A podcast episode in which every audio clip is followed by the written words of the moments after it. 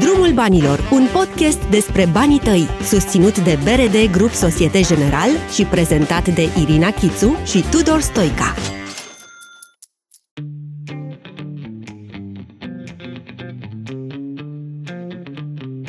Episodul de azi începe bine de tot.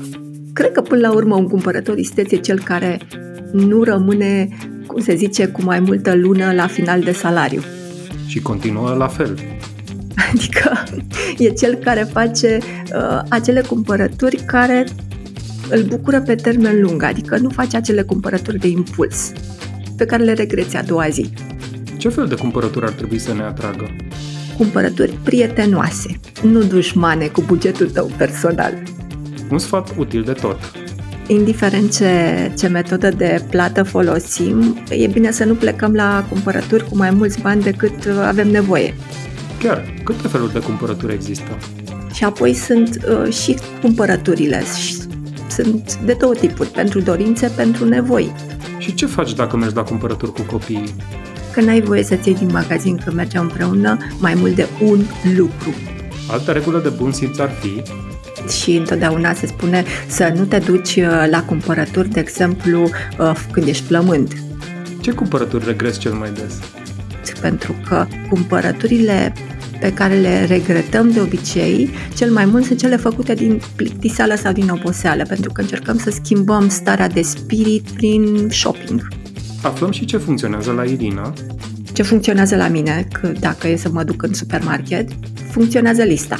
Nu uita că poți folosi și monitorul prețurilor.ro, unde îți apar ofertele cele mai bune la lista de cumpărături pe care ți-ai făcut-o tu. Și mai sunt idei faine în episodul acesta pe care le puteți afla dacă l-ascultați pe tot. Irina, există foarte multe tipuri de cumpărători, dar uite, eu o să-ți dau exemplu de două tipuri la extremă, ca să zic așa. Un tip de cumpărător așa ca mine și un tip de cumpărător ca mama mea. Eu sunt genul de om care cumpără fără să se uite foarte mult la oferte. Eu mai curând caut produse. Contrast cu mama mea, care întotdeauna cumpără numai la oferte. Deci ea este maestrul ofertelor, este genul care urmărește ofertele și care vine foarte mândră de la cumpărături și zice, uite, asta a fost la ofertă, asta a fost la ofertă. Cred că sunt două tipuri de cumpărători foarte diferite și din alt punct de vedere. Eu, de exemplu, plătesc numai cu cardul, ea mai curând folosește cash. Eu folosesc cardul de credit atunci când cumpăr. N-aș putea să zic de ce nu-l folosesc pe cel de debit, dar mi se pare că cel de credit e mai ușor de urmărit.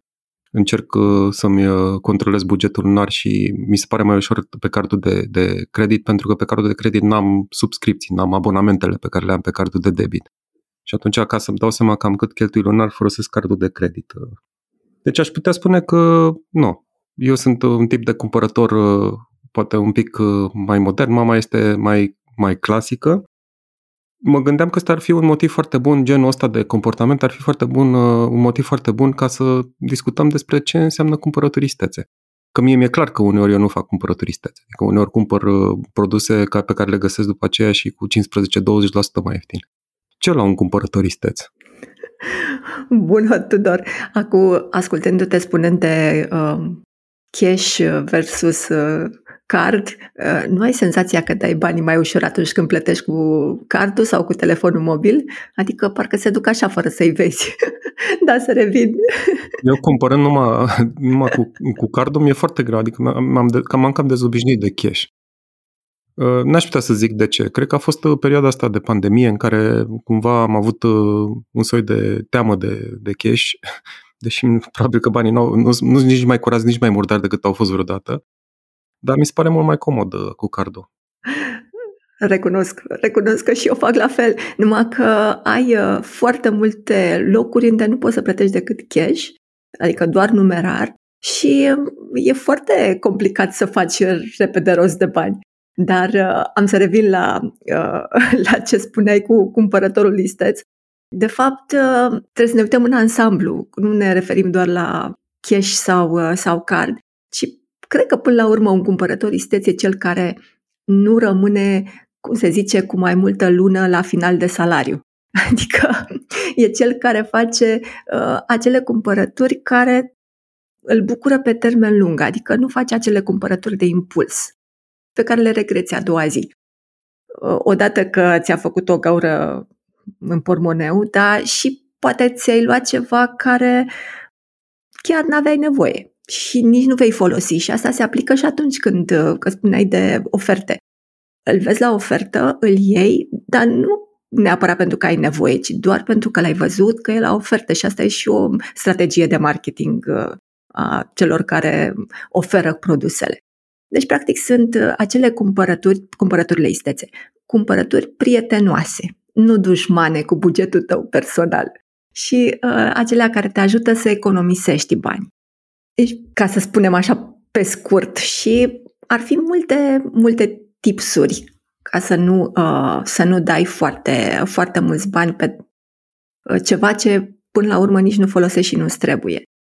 Și dacă ne întoarcem la discuția cu numerar versus card, este și cum te obișnuiești, pentru că atunci când e numerar, sau, de exemplu, atunci când dai cu, cum zice cel mic al meu, dai cu cardul. Ai, mami, vino și dă cu cardul, că e tot timpul, ai tot timpul bani acolo.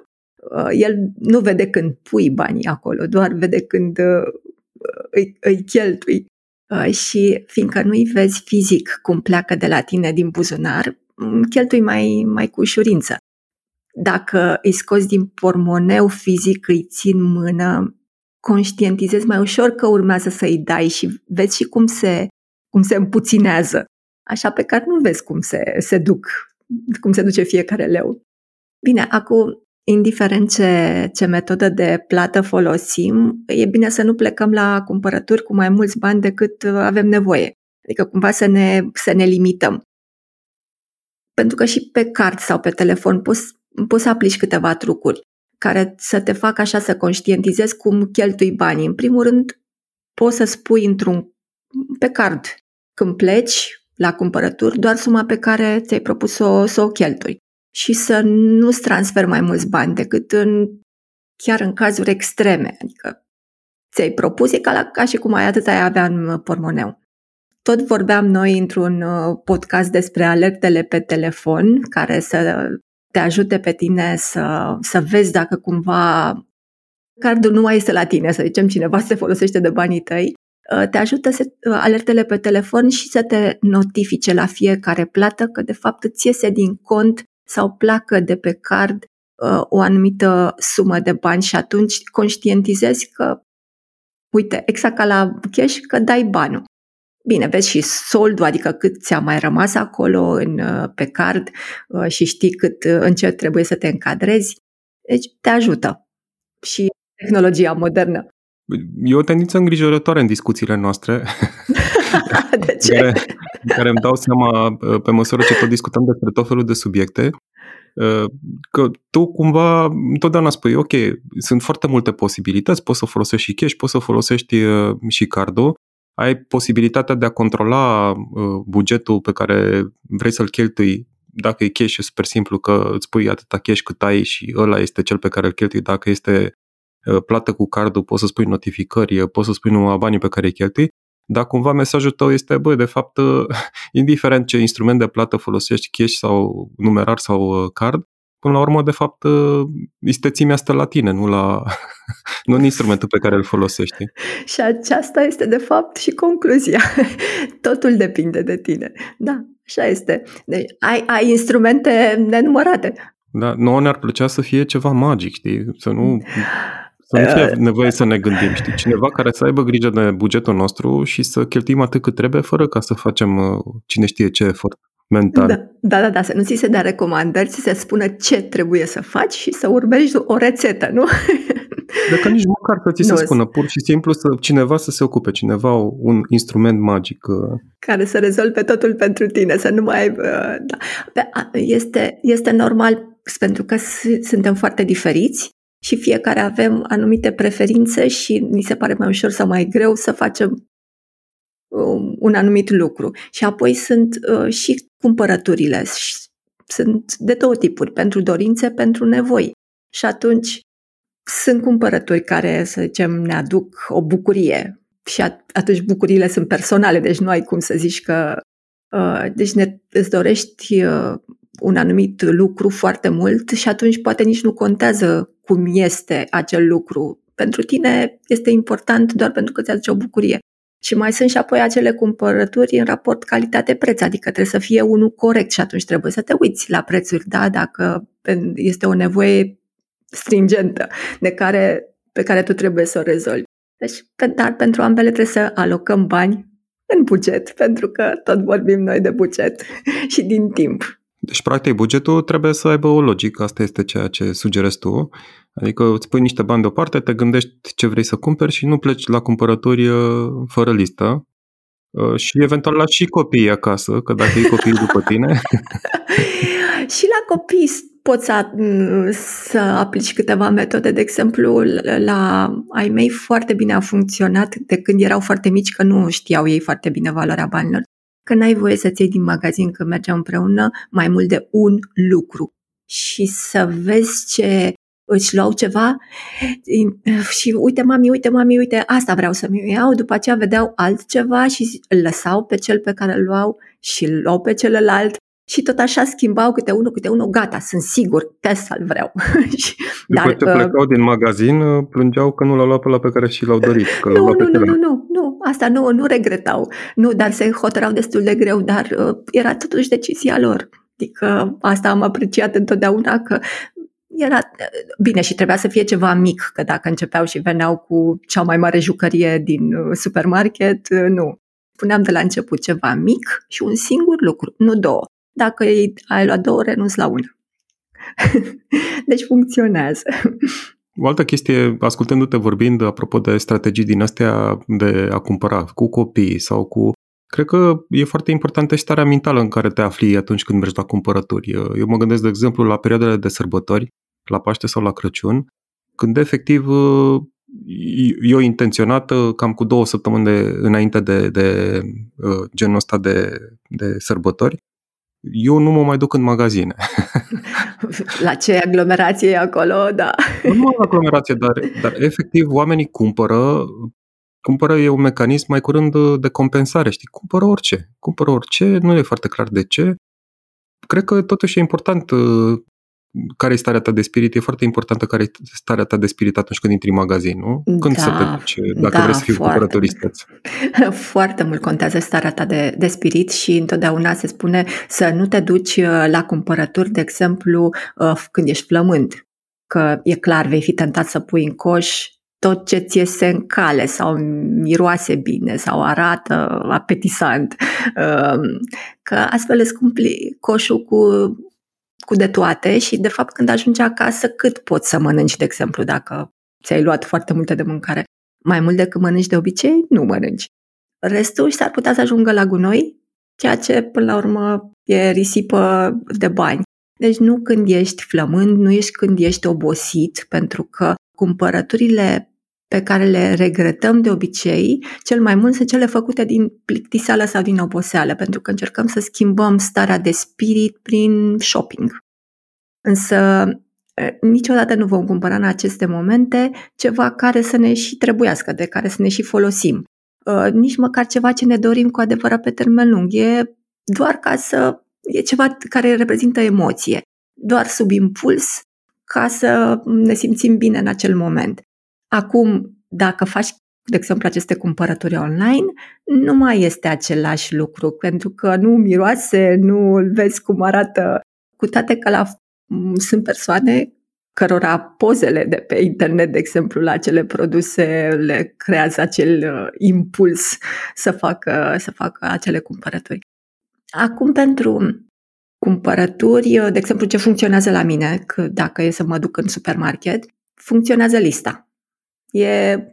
E de bază, o listă de produse pe care vreau să le cumpăr și încerc să o respect cu sfințenie, oricâte tentații aș găsi eu în magazin, pentru că, nu știu dacă ați observat, dar la magazine au, normal, produsele cele mai, să zicem, scumpe sau care arată mai bine sunt primele puse, cele care nu sunt atât de scumpe sunt puse mai în spate.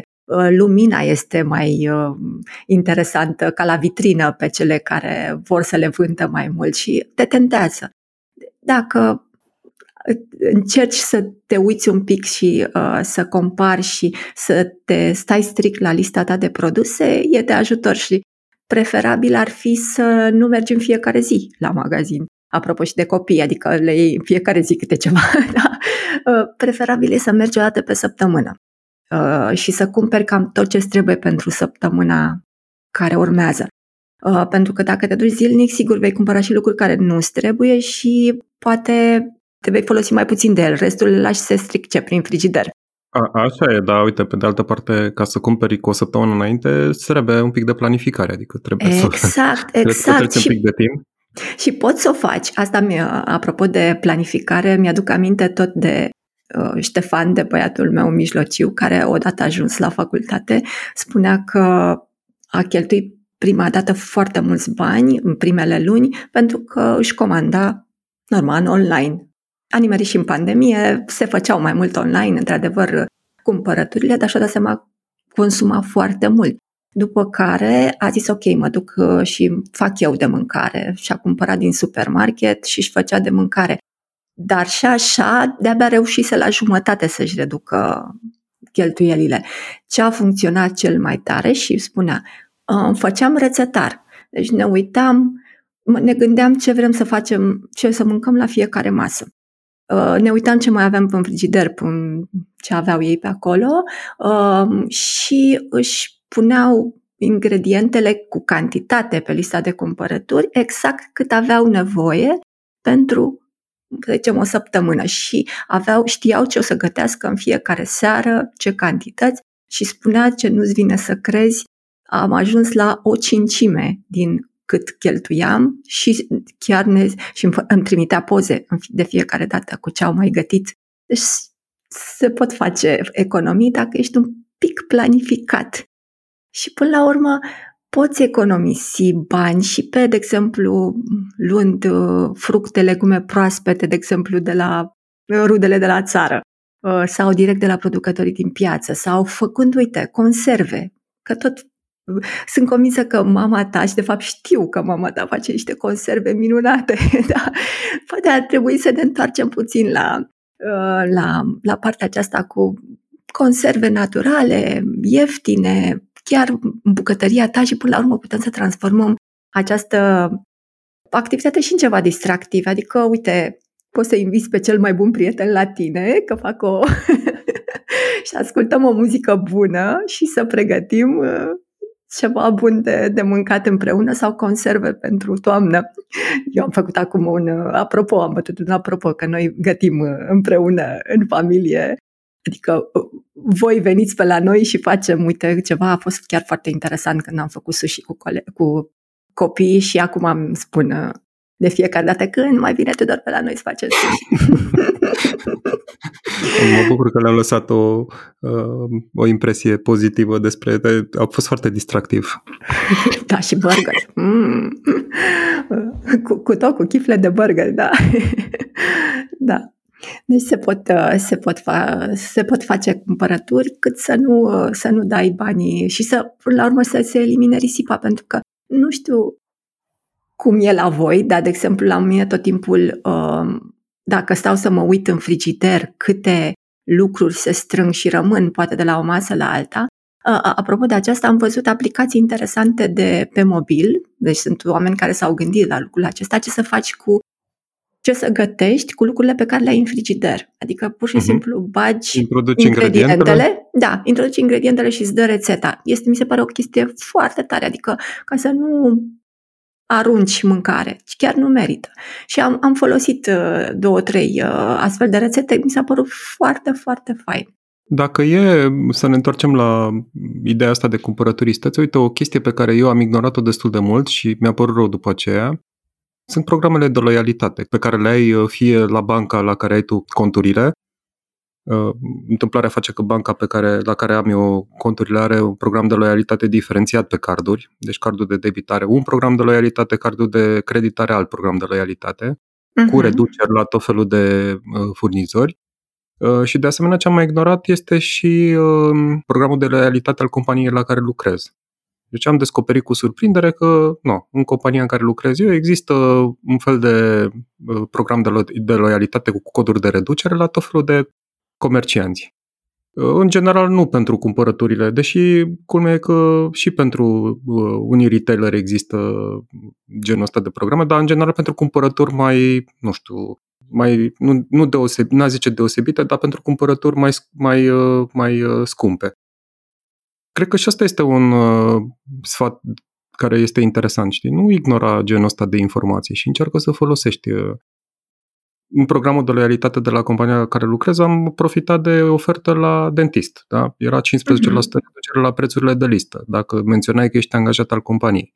La un cabinet stomatologic. Dacă ai niște lucrări mai scumpe de făcut, 15% devine o sumă destul de importantă. Așa este. Acum e bine să te uiți tot timpul prin ele și să nu fie, adică să te folosești de ele în momentul în care ai nevoie. Nu invers, adică le vezi că sunt reduceri și să le iei doar pentru că sunt la reducere, da?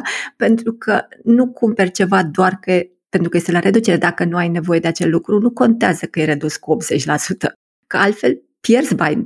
De fapt, vei risipi acei 20% pe ceva care nu vei folosi. Dar dacă știi de acele reduceri și tu dacă oricum cumpărai de la brandul acela în mod uzual sau când știi că ai nevoie, da, e perfect, adică îl ai undeva în background, să zic așa, în spate, în care și știi tot timpul că ok, în momentul în care mă duc să cumpăr, pot să cumpăr de la magazinul X sau magazinul Y, uite, contează că același produs pot să-l iau de la magazinul Y pentru care am și reducere. Și, practic, poți să economisești bani și, de exemplu, urmărind astfel reducerile sau, de exemplu, să cumperi în extrasezon. Aceasta este, de fapt, poate cel mai... și se aplică în special la haine, la încălțăminte, la articole sportive. La articole sportive, exact, la articole mai... Uite, de exemplu, fratele meu nu-și cumpără niciodată clăpari de schi toieni și cumpără întotdeauna primăvara când sunt reduceri masive. Exact. Și e același produs, doar că nu l-ai luat atunci când era top season și era când era chiar de-abia scos și să fii primul care le poartă. Chiar nu. Și asta se aplică și la electrocasnice și la telefoane mobile, de exemplu. Deci poți să faci cumpărăturile mari în limita necesarului în sezonul de reduceri și alegi astfel produsele de bună calitate și la îmbrăcăminte. Poți să alegi niște piese de bază, de exemplu în garderobă, ai grijă de ele, le depozitezi corespunzător, le spari, speli, le curăți, le repari pe cele care merită păstrate și, practic, uite, așa nu stai tot timpul să dai bani pe îmbrăcăminte, încălțăminte și așa mai departe și, practic, ca să schimbi, te folosești în mod creativ de accesorii. Iar când vorbim de aceste produse mari, să zicem, electrocasnice sau... reguli, dar nu numai acest lucru, acum stau să mă gândesc și tot ce ține de fashion. Trebuie să aplici regula aceea de 24 de ore, adică să amâni cumpărăturile mari pentru a doua zi. Adică să aplici testul timpului, amâni achiziția pentru ziua următoare, pentru că e important să nu cumperi sub impuls. Când vezi ceva și îți place, ești tentat să scoți banii, dacă iai, da? Dacă, să zicem, îi iai pe cardul de credit, cum spui tu. Mai bine aștepți până a doua zi. Și dacă atunci nu mai ai nevoie de acel bun sau, nu știu, nu ți-l mai dorești la fel de mult, nu-l mai cumperi. E ușor, dar dacă ai apucat să-l cumperi, bine, ai 14 zile să-l returnezi. Ar intervine acea comoditate și zici, ok, acum l-am cumpărat, trebuie să mă duc să-l dau înapoi sau să-l trimit înapoi sau... este mai complicat. E de reținut și acest lucru, că chiar dacă l-ai testat și nu chiar l-ai comandat online sau l-ai cumpărat din magazin și nu ți-a plăcut, nu ești mulțumit de el, sau pur și simplu nu ți-l mai dorești, poți să-l returnezi în 14 zile și să-ți primești banii înapoi. Dar, până la urmă, mai bine să nu faci cumpărături sub impuls. Am înțeles. Acum, ca să clarific, fiindcă într-adevăr am zis că eu folosesc foarte mult cartul de credit, Îl folosesc ca un card de debit, de fapt. Adică pui tu bani pe el. Nu neapărat că pun bani pe el, dar îl folosesc în timpul lunii și când vine scadența, returnez suma întreagă din contul meu de debit. Dar ți-am zis de ce, pentru că mi-e mult mai ușor să urmăresc cheltuielile lunare de acolo, adică cheltuielile operaționale. Că restul, toate cheltuielile le fac de pe cardul de debit. Nu știu, facturi, de exemplu, da? Facturi la electricitate, la gaze, le fac de pe cardul de debit. Dar ca să știu, ca să-mi fie mie mai ușor să înțeleg în fiecare lună pe ce cheltui banii zi de zi, mi se pare mai ușor de folosit cardul de credit, pentru că acolo nu fac decât plăți ocazionale, știi, ocazionale. Mă rog, plățile de zi cu zi, știi? Adică mergi la supermarket... Da, și plătesc cu cardul de credit, știi? Și atunci, la sfârșitul liniei, am o idee mai precisă. În afara costurilor curente, care sunt fixe, care sunt pe cardul de debit, am și o înțelegere asupra modului în care cheltui banii în timpul lunii. Da, acum important este, da, să fii și disciplinat, și tu ești disciplinat, nu-mi pun această problemă, dar în perioada de grație să dai absolut toți banii pe care i-ai împrumutat pe credit. Da. Ca să nu ai, pentru a nu avea nicio dobândă la banii pe care i-ai folosit. Da, este o metodă și acesta. Fiecare, apropo de depinde, fiecare folosește ce funcționează cel mai mult, mai bine pentru el și atunci ca să aibă cele mai bune rezultate personale. Dar când vorbim de cumpărături de impuls, când vorbim de achiziții mai scumpe, este și necesar să compari înainte. Nu doar prețul. De exemplu, și caracteristicile tehnice. Calitatea materialelor folosite, cât sunt de rezistente, să cauți recenzii online, comentarii ale persoanelor care l-au testat, să vezi dacă merită achiziția, adică nu doar așa poți să pui în balanță, da, plus, minus, ca să știi dacă ai luat cea mai multă decizie. Până la urmă eu ceva pe termen lung, scuze, da. Eu cred că și aici ne ajută tehnologia, pentru că au apărut foarte multe comparatoare de prețuri, inclusiv pentru prețul aceluiași produs la diferite magazine. Țin minte că pe vremuri eram destul de invidios că numai Amazon avea această funcționalitate în care puteai compara prețurile de pe site-uri Amazon din Europa. Da. Și comandam așa, pentru că îl găseam, nu știu, același produs îl găseam în Spania cu 20 de euro mai ieftin, care era practic cam taxa de transport pe care o plăteam oricum. Și acum au apărut și în România destul de multe comparatoare de prețuri, inclusiv pe credite. Aveți voi comparatoare sau, mă rog, pe zona financiară. Da.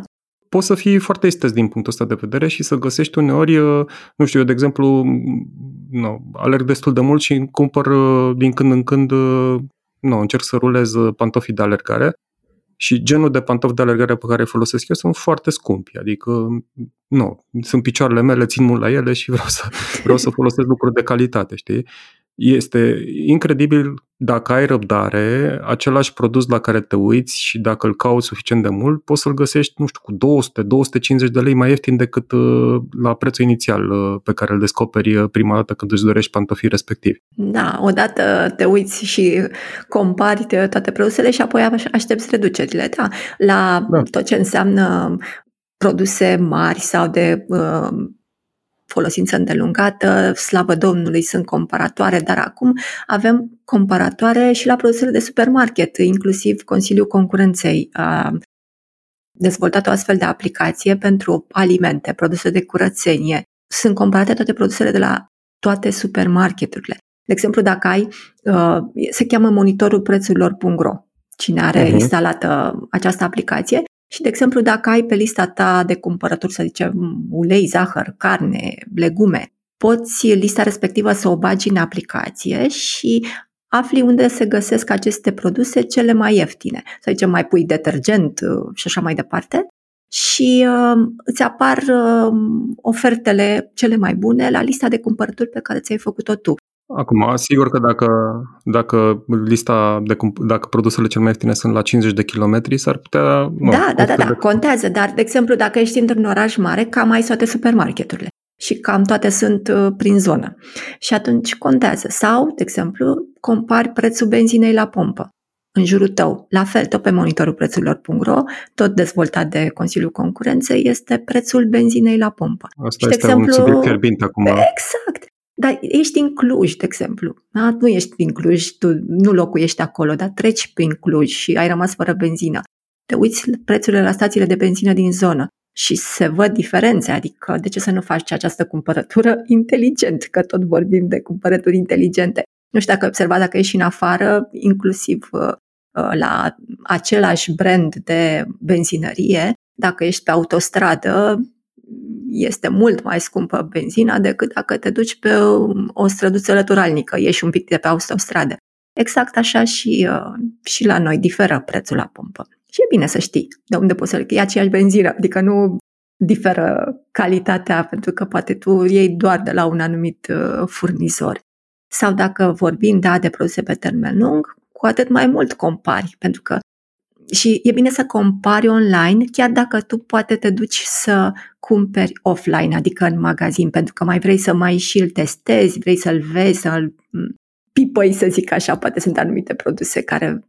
Dar chiar dacă cumperi online 100%, chiar dacă cumperi offline, compară online, pentru că sunt aceste comparatoare de foarte mare ajutor. Cum spuneai, și la produse financiare, cum e și fiind Zoom.ro, site-ul pe care îl reprezint, compare ofertele de la toate băncile și apoi ceri oferte personalizate de la 3-4 cele mai bune la care te-ai oprit tu în funcție de costuri, de beneficii, de ce contează pentru tine, dar nu te duci în prima agenție bancară și spui vreau și eu cât pot să mă împrumut cel mai mult, nu? Cât îmi dați maxim cu venitul meu.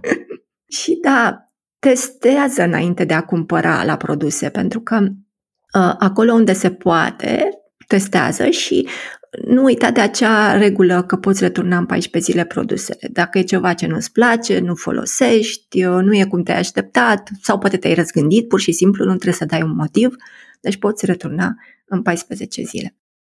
Irina, cred că au fost destul de multe ponturi, ca să zic așa, pentru ascultătorii noștri.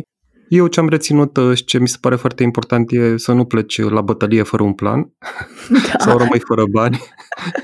Deci super, super important. Să încercăm să evităm risipa, pentru că, într-adevăr, în ultimul timp și în contextul, societății de consum moderne, risipa e foarte ușor de făcut. Dar acum cred că toată lumea a devenit mult mai atentă la risipă de când lucrurile au luat un pic razna, ca să zic așa.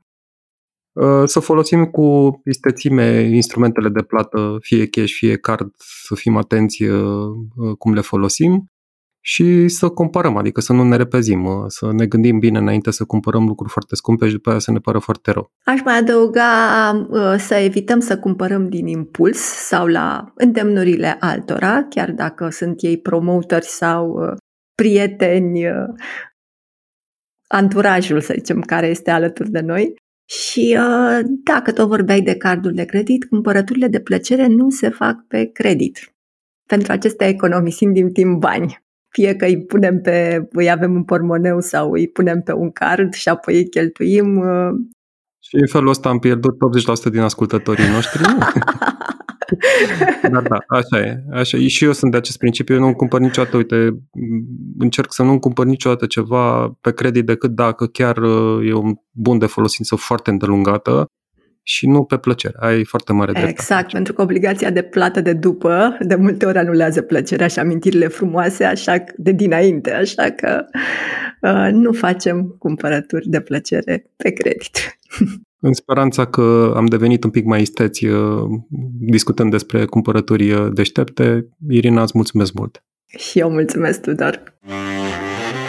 Acesta a fost Drumul Banilor, un podcast săptămânal de educație financiară susținut de BRD Grup Societate General. Gazdele podcastului au fost Irina Chițu și Tudor Stoica.